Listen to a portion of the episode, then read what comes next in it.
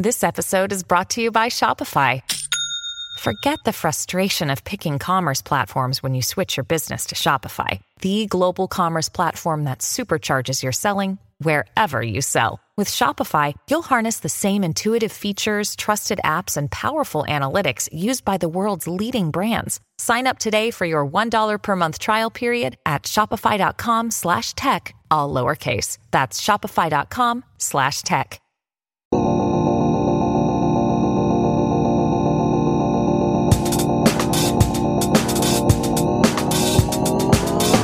Welcome to Product Coffee, where product professionals from Ibotta share stories, advice, and thoughts on all things product over a cup of coffee.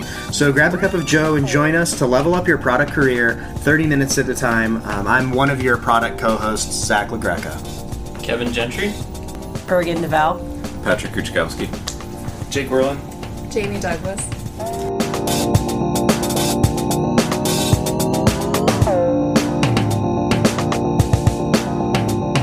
And our topic today is how to be successful as a product manager in a rapidly growing organization. Um, so this felt appropriate just as Ibotta has been growing rapidly. Uh, there's a lot of things we've learned in kind of this this state of a company. We thought it'd be an interesting thing to talk about as product managers. So, uh, any any initial thoughts on on the topic? Can we talk about our Series D and what that It's kind of public means now. at this point? I don't think we okay. can say how much it is. Yeah, Oh, okay, gotcha. We Yeah. can say that. it's a billion dollar valuation. Then now we're a billion dollar unicorn. so- Yeah, yeah. we're gonna mm-hmm. toot our own horn here. Yeah. We had unicorn colored lollipops. yeah, all over the And office. we made our poor CTO run around. Yeah. and a, and a Unicorn unicorn outfit. scarred for life. he Him seemed or okay the rest of it. us. Yeah. That's what's sparking this conversation is that we recently closed the Series D and we are now evaluated at a billion dollars. So that means that we're going to hire a lot. And with that comes rapid growth and other areas of pretty much all of our areas are at their uh, senior leadership's asking us, what can we do to accelerate or what can we do to expand? And, you know, I think that's kind of one of the things that is sparking this topic. But Yeah, I think what's exciting is that the company wants to invest in product. right? They're not looking to go blow out the sales team.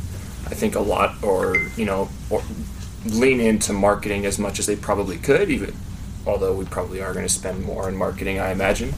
Um, so it's exciting that the company wants to invest in the product and be a product-led company. But I think, to Kevin's point, that makes things a little bit more complicated because all of a sudden we have what 10 PMs and we're going to have 20 within 3 months. Like, what does Yeah. that mean? Yeah. Yeah, I, I think it's interesting, like, as the product team essentially doubles, um, and then, like, specific areas of focus grow too. Like, you know, when I came in to Ibotta about a year ago, like, I was the only product manager kind of focused in the space of payments. Um, and now we have, five or six people, product man- product managers specifically within that group, and so uh, it, it changes, I think, how you operate day to day when you suddenly have that many people and more teams working on the same thing. I think one of the things I've uh, found challenging. eh, Not just at Ibotta, but at other organizations, is as you as you grow the product team and uh, the amount of people working on something, your areas of focus have to shift, and it can be a little tricky just to kind of manage those handoffs of okay, like where are these areas of responsibility? Like what are we all focusing on? And like how do we start to divide up the, the work in a way that will actually accelerate us? So I think one of the particular challenges too that we're facing right now is um, the uh, level of our technology, like where that's at. Because one way that we could be working faster is if we were fully transitioned to the microservice architecture. But because we're not, we're in this like hybrid space. It means that we end up having to do things in a way that we don't want to, that isn't super future looking, um, just to get there faster. And and so that's something that I'm a little um, curious about, perhaps a little cautiously optimistic about for the next year or so is if we are scaling the product organization as much as we are, then how do we maintain, you know, constant delivery without having this, you know, what is what it is designed for a more flexible um, architecture for us. It kind of brings previous tech decisions more into focus at this Yeah. point, right? Yeah. Like every decision has a little bit more of a risk trade off because of that. I think that's a great point. Yeah, I think the fact that we're starting to document how our decisions are either contributing to tech debt or taking down some of our tech debt, mm-hmm. it does start to expose some of that stuff that has been historically built up and hasn't had the attention and focus just as we've tried to scale quickly. So I think at least we've put in some of those policies around as we're making decisions, documenting why these decisions are either contributing to more tech debt or helping pay that down. At least the, the visibility is there, which I haven't seen in other organizations. Yeah, I, I think one thing I, that Ibotta does better than some previous places I've been in this regard is really trying to look at like the end state and the end goal as a means of making some of these decisions sooner. That's not to say that we don't sometimes make trade-offs for quick wins. Uh, sometimes we still end up doing that, but I think often um, as you're growing an organization, it's easy to continue pushing off tech debt as a thing where it's like, oh, that's not important. Is this new feature? We have these new teams. They should work on these new features. Uh, but if you're not careful, I think a company can quickly buckle uh, under like the weight of tech debt. Um, and so managing that's really important. And I think for us, knowing like the sheer scale of what we're trying to accomplish, of you know, in one year, two years, we want to be ten times, a hundred times um, where we're at now. That helps us to understand. Okay, the current you know structure of our code base mm-hmm. is just not going to support that scale, and we know that that's where we want to go pretty soon. Um, so it's worth investing some extra time to build out a new microservice as opposed to building something kind of in an existing uh, monolithic structure that is a little faster in the near term but is going to cause a lot of headaches. And so I, that's one thing that's been helpful is you know look at look at the real end state um, because you'll start to realize some of those tech debt trade-offs won't get you there. How do you guys manage those tech debt discussions with the engineering yeah. teams you work with? I think it's often very easy as product managers to focus on that next shiny thing, but obviously engineers want to continue to focus on paying down the existing tech debt. So, how do you, I mean, I've heard some teams will dedicate a certain amount of time each sprint to paying down tech debt. We've, in a previous organization, we did 12 week planning, and that last sprint was dedicated to either paying down tech debt completely or ideation altogether. So, love to learn from you guys some effective ways that you've employed on your teams in terms of paying down tech debt? I've always liked the idea of like allocating 15% of your time to tech debt. In my experience, sticking to that is pretty difficult actually, uh, and it varies a lot. Like the tech debt you need to work on or can work on, it's not as clean as just out 15% every single week or sprint or whatever.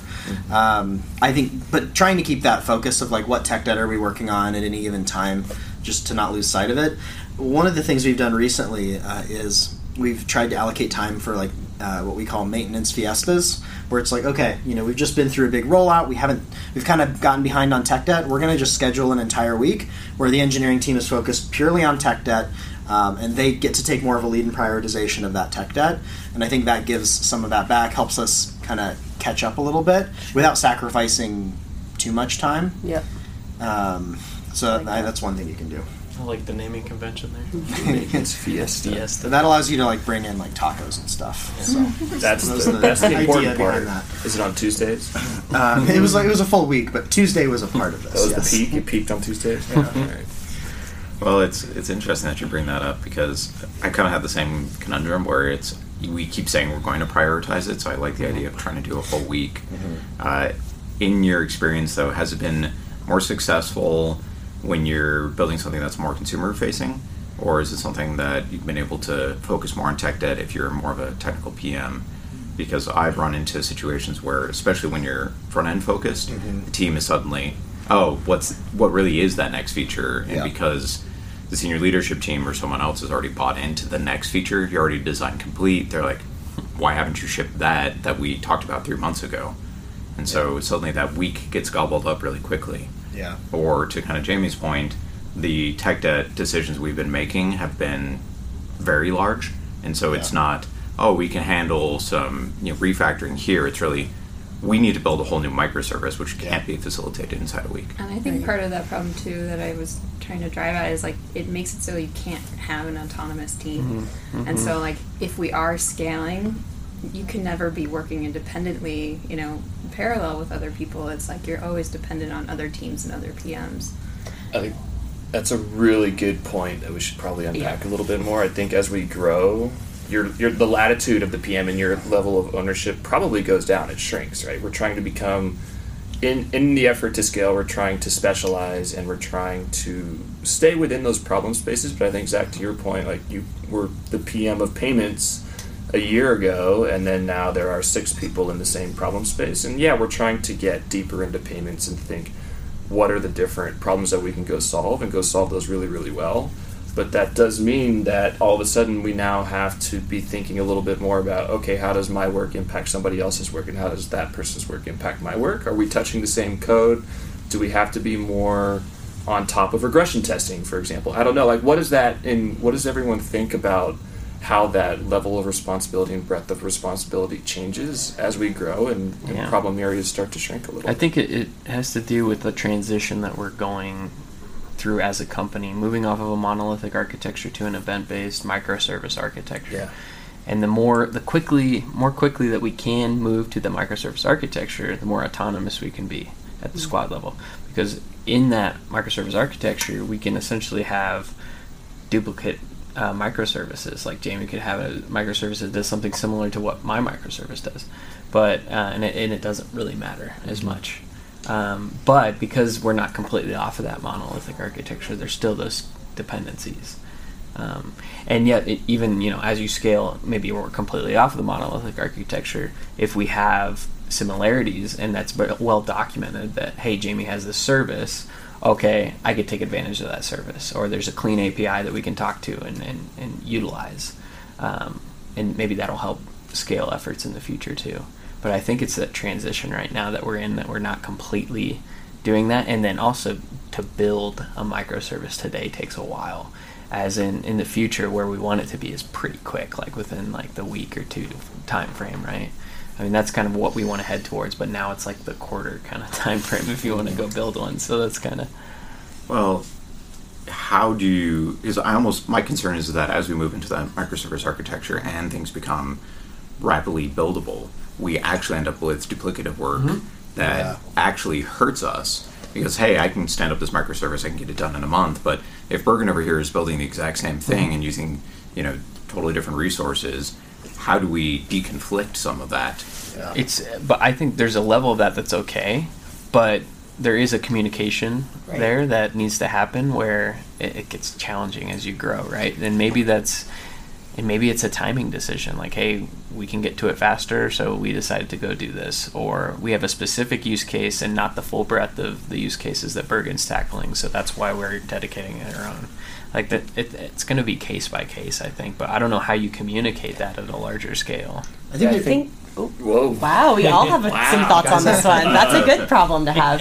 Um, I think most of that is facil- I, as product, and we're all focusing on certain features. A lot of that is facilitation with the engineering teams Yeah. and ensuring that Yep. communication is um, is happening across the engineering squads as much as it is across the product team. Yeah. And I think that that's something as product that we can help facilitate Mm-hmm. um, and help put the right people in the room to make those decisions around building. I think the machine learning team here is actually doing an interesting thing um, in kind of preparation for this rapid scaling, where they have the API catalog. They basically are building this API gateway that anyone can hit, but it basically becomes a self-serve mechanism for other teams to go look at. Okay, what what different recommenders are there available? What API endpoints can I hit? Can I use some of those things in the products I'm trying to build? And, and that way, to get your point, Kevin, like we can still remain autonomous, but still know like, okay, this microservice does this. I can go read this, or I can go right to this one. I can do whatever I need to do and consume whatever information I need. And maybe we don't need to talk to each other, but as long as there's some sort of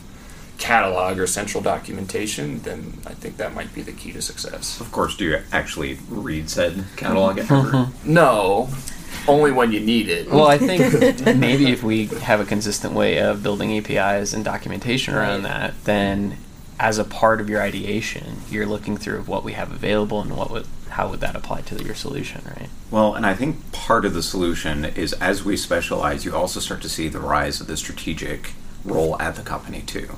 And so I think that's the biggest change I'm mm-hmm. starting to see over the last couple of years is, you know, when I joined the organization, it literally went from 3 PMs to 10 PMs. And we started to be like, oh, we need directors at this level to help supervise and to direct people. As we go from 10 to 20, you you now have even potentially one layer removed where you end up with four directors or mm-hmm. group PMs, and then it's really about not necessarily managing a day to day squad anymore, becomes facilitating a lot of that mm-hmm. conversation and helping to make sure that, yeah, I may not need to know exactly what Zach's doing every single day, but you know, at least at a group level, you know, those more senior group PMs should be having those conversations to help us deconflict so that if we don't read the, the catalog or don't take the time to talk properly, they can at least help. Mm-hmm. So here's a question. Given that, how do we not become corporate and bureaucratic? It's And inevitable. process heavy. Yeah. Yeah, like how do we not Except become that's our like reality. Uh, ping pong table. ping pong I hear that's what does it. Fight it out over ping tap. pong. Yeah. What- coffee. I've heard engineers love. Yeah, that's what I. ping pong That's what I hear from. Uh, the, yeah, um, I think that's that's a really good question, and I I think a lot of times there's this idea that process being imposed means you're becoming corporate and bureaucratic. I don't necessarily think that's true, um, but I think one of the things to watch out for is processes that like end up hindering teams from making quick progress versus uh, putting processes in place to help keep you moving quickly. One of the problems with growing an organization to be a lot bigger is generally the organization gets slower, and it's really hard to keep an organization moving really fast as it gets bigger. Um, and so I think that's the challenge. Like, how do you enable velocity um, and some semblance of like cohesion in like product strategy while not hindering that? And so I think those like you, you should use what works, but I think we want to make sure not to hinder that. it's almost like a risk versus reward appetite, I think, of the business too. Because as you get bigger and you get all these isolated teams, they all go off and build different things. The chances there that they'll get out of sync. But at, how much of that do you put up with with the benefit coming back or the return being velocity? Right? Yeah. What's that balance? How do we strike it? How do we find that? And how do we determine what the appetite is for the company when it comes to things perhaps breaking or getting out of sync or not going perfectly. I feel like we have a good example of that because you guys build out a service that actually is something technically my team should be um, owning more or less, just the service that gives that kind of credit. So, um, but you guys did it a year ago in order to really test out your proof of concept and to introduce a brand new product line. That's when the trade off seems like it was worth it to me because otherwise you guys would have been held up for more than a year. Yeah. Um, so I think those duplications of work make sense in that kind of case. I think that's true. Like, I think it, it, it's kind of a case by case basis. I think process is helpful as a general guideline of like, here's how we should try to operate because of the scale we're at.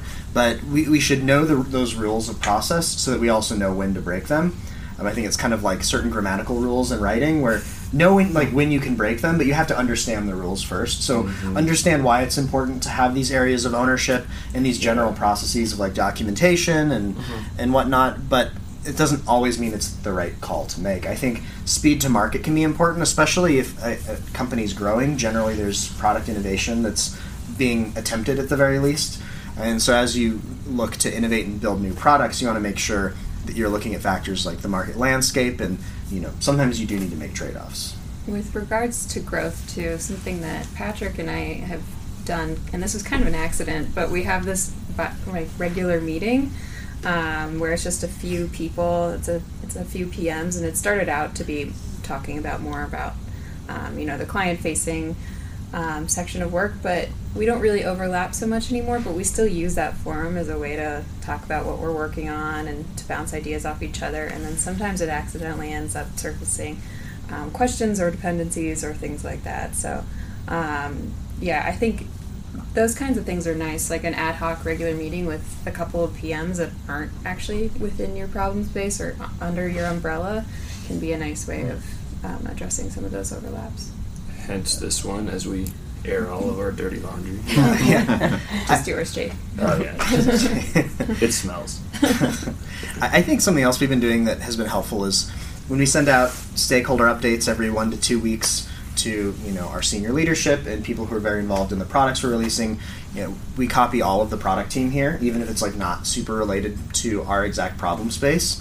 Um, and so I think there's kind of two sides to this coin, but over communicating regularly in multiple forums i think is important if you're not like if you feel like you're communicating enough you're probably not communicating enough that's what i'm experiencing right now Um, and on the other side, like I- as PMs, we have to try and stay abreast of like what other people are working on. Like it takes time, and sometimes it feels like, oh, this isn't super relevant. I'm really busy. Like, do I really need to worry about this? But it can be helpful. Like you know, read those uh, emails and, and documents from your other you know PMs and other folks to just get context of the kind of the layout of the organization because sometimes there are un, like unanticipated overlaps or opportunities. Well, and even to that, I would also say that there is an inevitability that as you continue to scale, that you won't have visibility into things. I mean, I know myself, I try and read, you know, up on most of those, but even like Zach, you and I were having a, a conversation with our teams the other day. I was like, hey, I'm building this new thing for your team. And the team had sat in on product demos and seen this, and we're like, I don't know what you're talking about. Mm-hmm. and so it's to your point, you have to reiterate and reiterate and reiterate. But there will come a point at which the process breaks down, and you really do need to understand that you know flexibility and agility is going to go a long way. So be willing to accept that things are, aren't going to work, and you're going to have to retool it, and you're going to have to retool it over and over and over again. I think to your point too, like part of the skill, or probably, probably, probably, probably, well, probably one of the things that makes us successful as we grow is just trusting that other people are doing the right thing, mm-hmm. and that we aren't going to know all the time what people are doing, and that we're going to be surprised sometimes, and we need to be okay with that. Be like, oh. You're building this thing that impacts my problem space. Hmm. That's cool. Tell me more about it. How can like, and just say yes and right. Just say yes and. Be like, all right, tell me more. Let's figure it out. It is what it is. Like, I'm maybe I should have been involved in the decision earlier on, but I'm not. So that's just the reality, and let's move on. Yeah, I think a positive that comes of that is if there's an opportunity for your squad to take on work that may not be under your particular domain. Um, we do a really great job of measurement here, and I think if you know one feature might be implemented in a certain focus area, you can use that op- as an opportunity to baseline what that effect would have on the rest of the Saver population or our users in this case. So I think that there's you know positives that can come from you know maybe doing something slightly in somebody else's domain but it gives you the data and the you know the information to roll that out to a more broad user mm-hmm. of that feature. So, search comes to mind. The other question I know we were talking colloquially about just before we started recording is as we scale and we bring more product managers in, how do we ensure that they're not orphaned and simply on a team that doesn't have any engineers? So, how do you, if you are on one of those teams that hmm. you're really in an ideation space, how do you push forward a product if you don't have an engineering team to back you? Yeah, good question. I, so I think if you're in that place, you're already ideating and building out kind of a backlog of ideas and a kind of a strategy and roadmap that you want to execute. I think the other thing you need to be building as soon as possible is a resource plan. In order to get this done, here's the resources we need. Here's the engineers. Here's the analytics. Uh, you know, here's the different th- components we're going to need to build this, and have a few variations of that. Like if we can get six engineers and a product analyst, we can get this done in you know three months.